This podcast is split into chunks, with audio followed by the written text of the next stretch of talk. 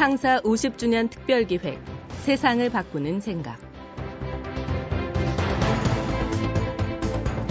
사회적으로 크게 성공한 분들에게 지금껏 살아오면서 가장 후회하는 일이 무엇입니까? 하고 물어보면 가족에게 소홀한 것이 후회스럽다 하는 대답이 꽤 많습니다. 성공하기 위해서 앞만 보고 달리다 보니 정작 가장 소중한 가족은 제대로 챙길 수 없었다는 얘기입니다. 이런 분들이 워낙 많기 때문일까요? 어느 초등학생은 이런 내용의 시를 쓰기도 했습니다. 엄마는 나를 예뻐하고 냉장고는 내게 먹을 걸 주고 강아지는 나와 놀아주는데 아빠는 왜 있는지 모르겠다. 우리 사회의 서글픈 자화상이 아닐 수 없는데요. 오늘 가정의 날, 우리 가정은 어떤지 한번 생각해 볼 일입니다. 창사 50주년 특별기획 세상을 바꾸는 생각. 오늘 모신 분은 강학중 한국사이버대학교 부총장입니다. 주식회사 대교 대표이사와 대한가정학회 부회장을 역임했고 가정경영연구소 소장으로서 가정경영의 중요성을 역설해온 분이죠. 행복한 가족을 주제로 한 강학중 부총장의 세상을 바꾸는 생각. 함께 들어보시죠. 안녕하세요. 반갑습니다. 한국사이버대학교 부총장 강학중입니다. 아, 5월달이 가정의 달이죠. 예. 제가 질문 하나 드릴까요? 가족 하면 여러분들은 어떤 생각이 떠오르세요? 가족이 뭘까요? 가족 하면 어떤 이미지가 먼저 가장 생각이 나십니까? 예. 어떤 회사에서 가족은 뭐뭐다 어, 이런 문장을 내걸고 가족을 뭐라고 생각하는지 그 의견을 물어봤답니다. 2만 건이 온 무수히 많은 의견이 쏟아져 들어왔는데요. 어떤 사람은 가족은 사칙 연산이다. 예. 기쁨을 더하고 슬픔을 빼고 예. 미래를 곱하고 예. 행복을 나누는 그죠? 언뜻 보면 무슨 말장난 같지만 말장난은 아닌 것 같아요. 죠 그런 가족이면 얼마나 좋겠어요. 어떤 사람은 가족은 빨래 집게다. 예. 막 바람에 흔들릴 때, 휩쓸릴 때 잡아주는 빨래 집게 같은 존재다. 어떤 사람은 가족은 다리미다. 예. 구겨진 상처를 반듯하게 펴주는 다리미 같은 존재가 가족이지 않을까. 어떤 사람은 가족은 북극성이다. 막 방향을 잃고 헤맬 때 뭔가 방향을 제시해주는 저희 어머님 세대가 그랬죠. 유일하게 살아가야 할 이유가 자식이었고 가족이었던 그런 세대도 있습니다. 예. 그런데 우리 주위를 돌아보면 모든 가족이 다 이렇게 행복하던가요? 이렇게 다리미 같고 빨래 집게 같고 그죠? 예. 돌아보면 반드시 그렇지도 않습니다. 여러분도 참 좋았던 시절이 있었죠. 예. 그냥 보고만 있어도 행복했고 손만 잡아도 막 짜릿짜릿했던 어떤 그런 순간들 그죠? 사진만 이렇게 다시 한번 떠들쳐 봐도 그 행복했던 시절로 돌아갈 수 있는 그런 시절도 있었지만 결혼하고 한 십수년, 이십 몇 년간이 조금씩 조금씩 어색해지기도 하고 대면대면해지기도 하고 덜어난 거죠. 가끔은 왼수 같기도 하고. 예. 그래서 가족이 늘 내 편이 되어주고 끝까지 구조조정 안 하고 나를 배려해 줄 사람, 그죠? 예. 그런 관계가 아니죠. 불행한 가족은요, 오히려 가족이 왼수가 되기도 하고요. 따뜻한 안식처고 영원한 보금자리일 거라고 생각했던 그 가정이 지옥인 가정도 있습니다. 5월 가정의 달, 그것도 참 좋은 시절에 이런 끔찍한 얘기들이가 참 조심스러운데 여러분 가끔 인터넷에 들어가셔서 어, 사건 사고 한번 쭉 한번 훑어보시죠. 여러분 아마 TV에서도 신문에서도 많이 보셨을 거예요. 예. 며느리가 시어머니 생일상을 차려주다가 며느리가 시어머니를 그죠 칼로 찔러서 살해하는 그런 사건들 그죠.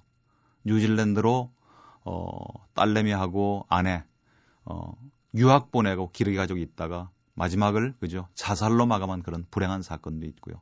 막 싸우다가 홧김에 밀어버렸는데 뒤로 넘어져서 뇌진탕으로 사망한 그런 사건들 뭐 아내 불륜이 의심이 돼서 아내하고 그죠 그 상대방 남자까지를 뭐 살해한 사건 등등 해서 제가 굳이 굳이 제 입으로 거론하지 않더라도 끔찍한 사건 사고들이 참 많습니다.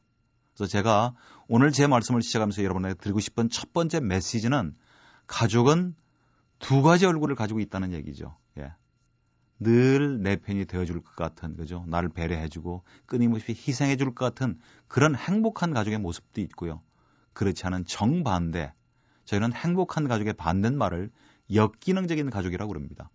그런 끔찍한 사건 사고들이 내일 우리 가족이 안 되기 위해서 난 뭘 해야 될까? 그것을 고민하는 가정의 달 5월이었으면 좋겠어요. 예, 그래서 평소에 우리 부부 아무 문제가 없어. 우리 가족에 뭐 문제가 있어? 그러나 정말 문제가 없다고 생각되지는 바로 그 순간 우리 부부가 좀 더 화목하게 살기 위해서 우리 가족이 행복하게 하기 위해서 열심히 물 주시고요. 걸음도 좀 주시고요. 풀도 좀 뽑고 돌도 골라내는 그런 한결같은 노력이 있을 때 행복한 가족이 된다는 말씀을 드리고 싶습니다. 자, 그럼 행복한 가족은 어떤 특징들을 갖고 있을까 한번 좀 알아볼까요? 옛날에 가족학을 연구하는 가족학자들은 가족 문제, 병리적인 현상, 그런 것들을 어떻게 하면 해결을 할까, 치료를 할까, 그런 쪽에 초점을 맞추고 연구를 했어요. 요즘은 어, 가족학자들이 건강한 가족, 행복하게 사는 가족, 도대체 그런 가족들은 어떤 모습을 갖고 있을까? 어떤 공통점을 갖고 있을까 하는 것들을 연구하기 시작을 했습니다. 그래서 제가 오늘 행복한 가족들이 갖는 일곱 가지 특성에 대해서 얘기를 한번 드려볼 테니까요. 아, 우리 가족은 그런 기준에 맞추어서 아, 어떤 점이 좀 부족하지? 그래, 우리 가족은 정말 이런 게 강점이야. 그래서 그런 강점들은 점점 더 키우시고 부족한 부분은 상대적으로 조금 모자라는 부분은 좀 보완을 하셔서 행복한 가족이 되시길 바랍니다. 첫 번째, 행복한 가족들이 갖는 공통적인 특성 중에 하나는 바로 사랑과 믿음, 칭찬과 격려, 배려해주고 용서해주는 가족이라는 거죠. 예. 어, 지금 이 시간 청취자들께서 뭘 하고 계신지는 모르지만 밖에 나오신 분들 댁에 들어가셔서 쓱 현관문 열고 냉장고 문을 열고 어, 찬거리는 좀 남았나? 어, 뭐 예를 들면 뭐 마실 물은 있나? 음. 어, 화장실은 떨어지지 않았나? 치약은 좀 남았나? 그런 것만 파악하시지 마시고요. 우리 가정에는 그죠? 사랑과 믿음이 얼마나 차고 넘치는지, 칭찬과 격려는 얼마나 풍부한지 그런 재고 파악을 한번 해보시길 바랍니다. 우리 집 30평, 40평 되는 아파트를 뭘로 채울까? 가구로 채우고 커튼 바꾸고 그런 것도 중요하지만 정작 중요한 것은 우리 가정을 사랑과 믿음이 막 차고 넘치는 그런 가정. 칭찬과 격려가 오고 가는 그런 따뜻한 보금자리로 만드는 것이 무엇보다 중요하다는 얘기죠. 두 번째, 행복한 가족들이 가는 공통적인 특성 중에 하나는 바로 대화가 있다는 얘기입니다. 대화가 된다는 얘기죠. 말이 통한다는 얘기죠. 어떤 부분은요, 대화하자고 시작했다가 그 끝이 꼭 싸움으로 끝나는 부부가 있습니다. 도대체, 도대체 우리 남편하고는 말이 안 돼. 도대체 우리 애들하고는, 어? 대화가 안 돼. 그런 가족들 참 많거든요. 아무리 바쁘고, 시간이 없고, 피곤하시더라도, 부부끼리, 가족끼리 대화하는 시간은 의도적으로 만드셔야 됩니다. 그 대화, 누가 대신 해줄 수 있는 게 아니잖아요. 대화를 도와주는 도우미가 있나요? 어디서 살 수 있는 것도 아니고요. 그럼에도 불구하고 대화하는 시간은 일부러 좀 만드셔서 뭐가 서운했는지, 무엇 때문에 화가 났는지, 그리고 정말, 정말로 내가 진정으로 원하는 것이 무엇인지를 정확하게, 부드럽게, 효과적으로 서로 나눌 필요가 있을 것 같습니다. 세 번째는요, 행복하고 건강한 가족들의 공통적인 특성 중에 하나는 함께 하는 거예요, 함께. 함께 하기. 가족과 함께 하는 즐거운 양질의 시간이 많은 것들이 행복한 가족들의 공통적인 특성 중의 하나입니다. 요즘 참 가족들이 함께 하기가 쉽지 않죠. 각자가 너무 바빠요. 예. 저희들 때만 해도 TV를 보기 위해서 좀 모여 앉아 있었던 순간도 있었는데 요즘은 각자 다 방에 가서 그죠? 예. 인터넷으로 보기도 하고 뭐 전화도 각자 전부 다 누군가 밖에서 전화가 걸려왔을 때 인수야 전화 왔다 전화 받아라 그렇게 불렀었잖아요. 누군가 부모를 통해서 전화를 건네받았지만 요즘은 각자가 통화를 해버리니까 일로 바쁜 아빠 그냥 공부 입시 때문에 그죠? 얼굴 보기가 힘든 자식들 그죠? 예. 그래서 뿔뿔이 다 흩어져 있는데 행복한 가족들은 식사도 좀 함께 하고요. 텔레비전도 좀 함께 보고 가끔 외식도 좀 하고 운동도 좀 함께 즐기고 취미 생활도 좀 함께 하고 그러면서 뭔가를 좀 함께 하는 거죠. 예. 그게 바로 행복한 가족의 특성 중에 하나입니다. 자, 네 번째 특성은 헌신입니다. 헌신. 헌신하니까 잘 와닿질 않죠. 뭐 요즘 같은 세상에 무슨 헌신식이나 헌신까지나. 근데 참 우리가 잊고 있었지만 정말 행복한 가족 중에 빼놓을 수 없는 미덕 중에 하나가 바로 헌신입니다. 저희 어머님 세대, 아버님 세대는 정말 자식들을 위해서 헌신하셨죠. 희생하셨죠. 그런 것까지를 21세기를 사는 현대 부부들, 부모들한테 뭐 100% 강요하기는 좀 어렵겠지만 우리가 잊고 있었던, 잃어버렸던 그 헌신을 찾으셔야 돼요. 돈 잘 벌어다 주고, 예, 예. 잘 대해주고 따뜻하게 대해주면 내 남편이고 돈도 못 벌어오고 밤에 남자 구실도 제대로 못하면 내 남편 아니고 그런 건 아니죠. 공부 잘하고 말썽 안 피면 내 자식이고 공부도 지지도 못하고 맨날 사고나 치고 그럼 내 새끼 아니고 그런 건 아니죠. 그럼에도 불구하고 바로 그때 그때 정말 힘이 돼주고 따뜻한 울타리 방패막이가 돼줘야 될 게 바로 부부가 가족이라는 거죠. 정말 우리가 잊고 있었지만 한 번도 그런 단어를 써본 적이 별로 없지만 헌신이라는 단어를 이 단어를 다시 한번 좀 떠올려 보시고 서로가 서로에게 배려해주고 다가가는 그런 덕목을 찾아보시길 바랍니다. 다음에는 문제 해결 능력입니다. 행복한 가족이라고 해서 안 싸우는 거 아닙니다. 늘 만나기만 하면 하하호 웃는 게 행복한 가족은 아니죠. 근데 어떤 사건이나 위기가 닥쳐왔을 때 그 위기를 어떻게 접근을 해서 어떻게 풀 건가? 갈등이나 그죠? 그런 불화를 어떻게 조절을 할 건가? 성격 차로 부부가 이혼을 한다고 하지만 그 성격 차를 잘 조절하고 해결하는 능력이 부족해서 이혼을 하는 건지도 모르죠. 그 다음에 바로 공통의 가치관입니다. 가족이 함께하는 공통의 가치관을 가지고 있는 가족. 마지막 일곱 번째로 웃음이 있는 가족이죠. 함께하는 가족과 함께하는 그 시간이 너무너무나 즐거웠다. 그것이 행복한 가족이 갖는 공통적인 특징 중의 하나입니다. 자, 그럼 이렇게 행복한 가족을 만들기 위해서 우리는 어떻게 해야 될 건가? 부부 농사에 좀 투자하세요. 정말 행복한 가족이 되기 위해서는 가장 기본이 되고 출발점이 돼야 되고 가족에 해결할 수 있는 그 부부 관계에 좀 더 투자를 하시길 바랍니다. 예. 부부가 바로 쓰면요. 부부가. 예. 부부 농사가 잘 되면 자식 농사는 반 이상 되는 거죠. 자식한테 아무리 잘 먹이고 잘 입히고 그죠? 예.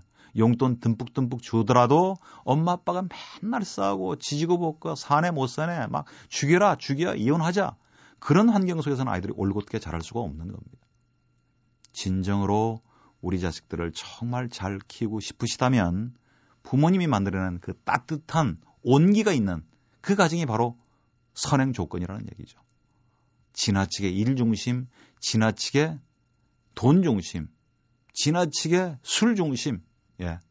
지나치게 자식 중심, 뭐, 종교가 나쁘다는 게 아니라 지나치게 교회 중심, 다 건강하지 않은 겁니다.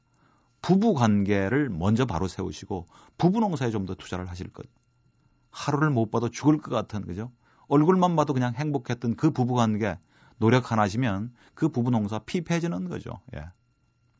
굳이, 굳이 이 세상을 사는 우리 한국의 남성들한테 드리고 싶은 얘기는 밸런스 경영 좀 얘기하고 싶은데 내가 왜 이렇게 바쁜지, 이 시간에 내가 왜 계속 술을 마시고 있는지, 그 궁극적인 목표, 목적이 뭔지를 우리가 잊고 산다면 그것은 바람직한 태도가 아니라고 봐요. 물론 아무리 내가 잘 하려고 해도 정말 가정에 충실하려고 해도 어쩔 수 없는 구조적인 문제가 있긴 있죠. 예. 정말 무한정, 그죠? 경쟁을 부추기는 어떤 기업 문화, 그죠?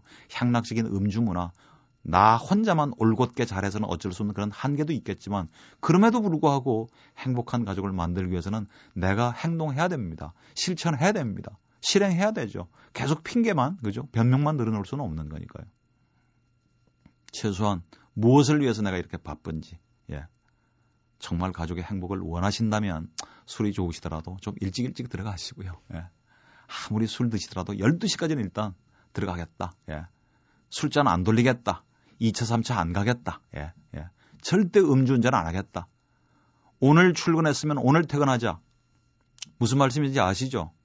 오늘 출근했다가 새벽 3시, 2, 3시에, 그죠? 다음날 퇴근하시지 말고. 오늘 출근했으면 오늘 퇴근하기, 그죠? 상대방의 주량을 존중해주기. 뭐 그런 몇 가지 원칙만 세우셔도, 세우셔도, 그죠? 아내와 아이들이 서운해하는 일은 좀 줄일 수가 있겠죠. 밸런스 경영입니다. 뭐가 좋아한지, 직장에서의 어떤 직장에서의 역할도 있지만 아버지의 역할도 있거든요. 예. 남편의 역할도 있는 거고요. 아들로서, 예. 오빠로서 뭐 그죠. 사위로서의 역할도 있는 거예요. 그 역할 간의 균형도 생각하시고 일과 가정을 양립할 수 있는 밸런스 경영하시고요. 마지막으로 드리고 싶다면 좀 공부하시라는 얘기를 좀 드리고 싶네요. 대학교 가기 위한 국영수 공부만 공부가 아닙니다. 운전면허증을 따기 위한 만큼의 공부도 안 하고 우리는 어쩌면 남편이 되고 아버지가 됐는지도 모르죠. 행복한 가족의 특성 일곱 가지 제가 말씀드렸죠. 예. 사랑과 믿음, 예, 대화, 문제 해결 능력, 공통의 가치관, 헌신, 웃음, 그죠? 그리고 함께하기 그런 특성들을 미리미리 잘 키우셔서 어떤 문제가 닥치더라도 헤쳐나갈 수 있는 튼튼한 힘을 만드시길 바랍니다. 늘 행복하고 예, 화목한 가정의 주인공들이 되시길 바라면서 제 말씀을 마치겠습니다. 안녕히 계십시오.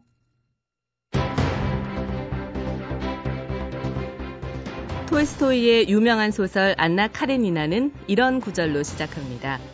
행복한 가정은 모두 엇비슷하고 불행한 가정은 이유가 제각기 다르다. 가족의 행복은 저절로 만들어지는 게 아닌데요. 오늘 강학중 부총장께 들어본 행복한 가족이 갖고 있는 일곱 가지 특징 꼭 기억해서 모두 행복한 가족을 읽어가야겠습니다.